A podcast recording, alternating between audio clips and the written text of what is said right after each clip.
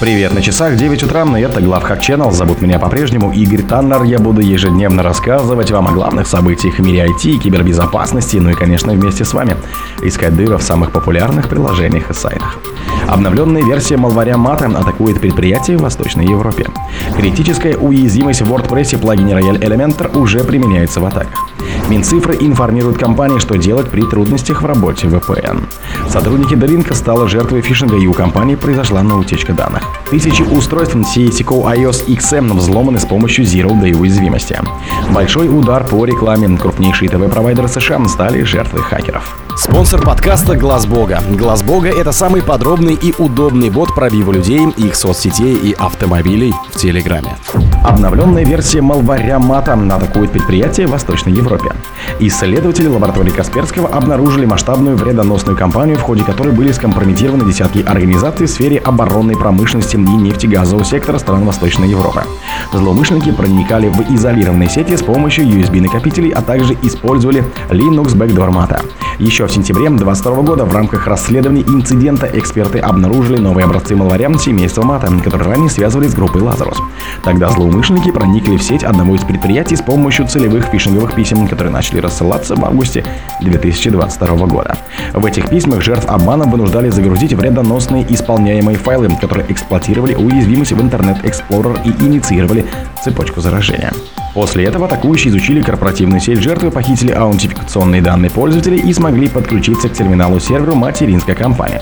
В главной организации злоумышленникам удалось повторить успех и добраться до контроля рандомина. Критическая уязвимость WordPress плагине Royal Elementor уже применяется в атаках ибо специалисты предупредили о критической уязвимости в WordPress плагине Royal Elementor Adonis and Templates, который насчитывает уже более 200 тысяч активных установок. По словам специалистов, уязвимость уже больше месяца эксплуатирует хакеры.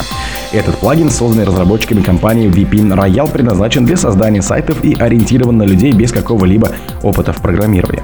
Уязвимость, которая отслеживается под своим идентификатором, набрала 9,8 баллов по шкале оценки уязвимости и оценивается как критическая.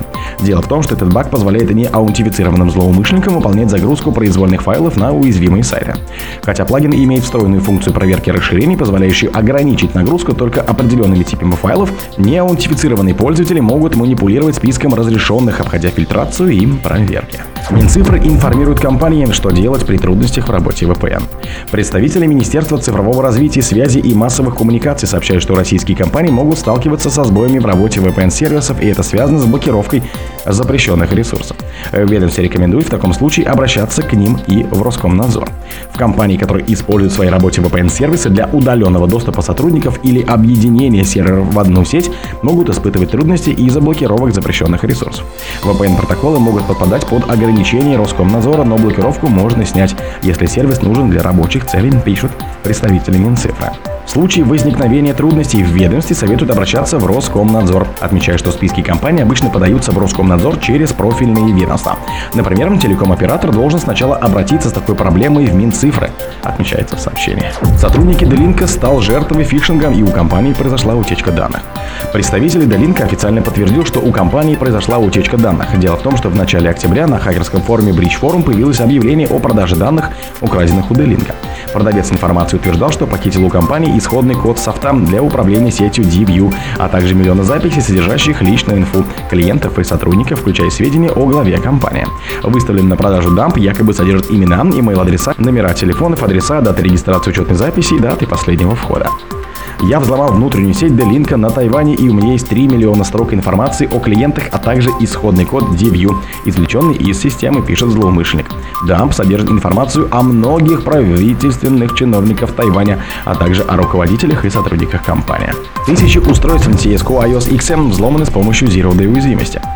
Эксперты предупреждают о критической уязвимости нулевого дня, который затрагивает iOS XA. Патчи для этой проблемы, получившие максимальную оценку по шкале уязвимости, пока нет. Ее активно эксплуатируют хакеры. Уязвимость получила свой идентификатор, который связан с веб-интерфейсом iOS, то есть проблема затрагивает только корпоративное сетевое оборудование, на котором включена функция веб-интерфейса, и оно подключено к интернету или ненадежной сети. Уязвимость позволяет удаленному неаутентифицированному злоумышленнику создать учетку уязвимой системе с уровнем привилегии 15 12, говорится в официальном сообщении CSGO. Затем злоумышленник может использовать эту учетную запись, чтобы получить контроль над уязвимой системой. Сообщается, что баг представляет опасность как для физлиц, так и для виртуальных продуктов CSGO, работающих под управлением iOS XA, на которых активен HTTP или HTTPS сервер. По этой причине в доступных через интернет-системах пока рекомендуется отключить функцию HTTP сервера. Большой удар по рекламе. Крупнейшие ТВ-провайдеры США стали жертвой хакеров.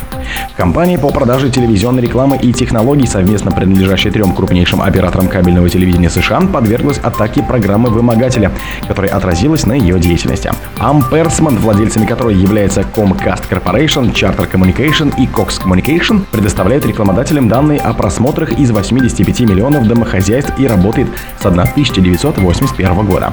По словам исследователя кибербезопасности Доминика Альвиери, группировка Black Basta взяла на себя ответственность за атаку на компанию. Компания подтвердила факт атаки, но не уточнила дату инцидента и не сообщила, будет ли уплачен выкуп. Представитель компании заявил, что инцидент на короткое время прервал работу. Большинство операций уже восстановлено, и фирма сотрудничает со специалистами и правоохранительными органами по этому вопросу. О других событиях, но в это же время не пропустите. У микрофона был Игорь Таннер. Пока.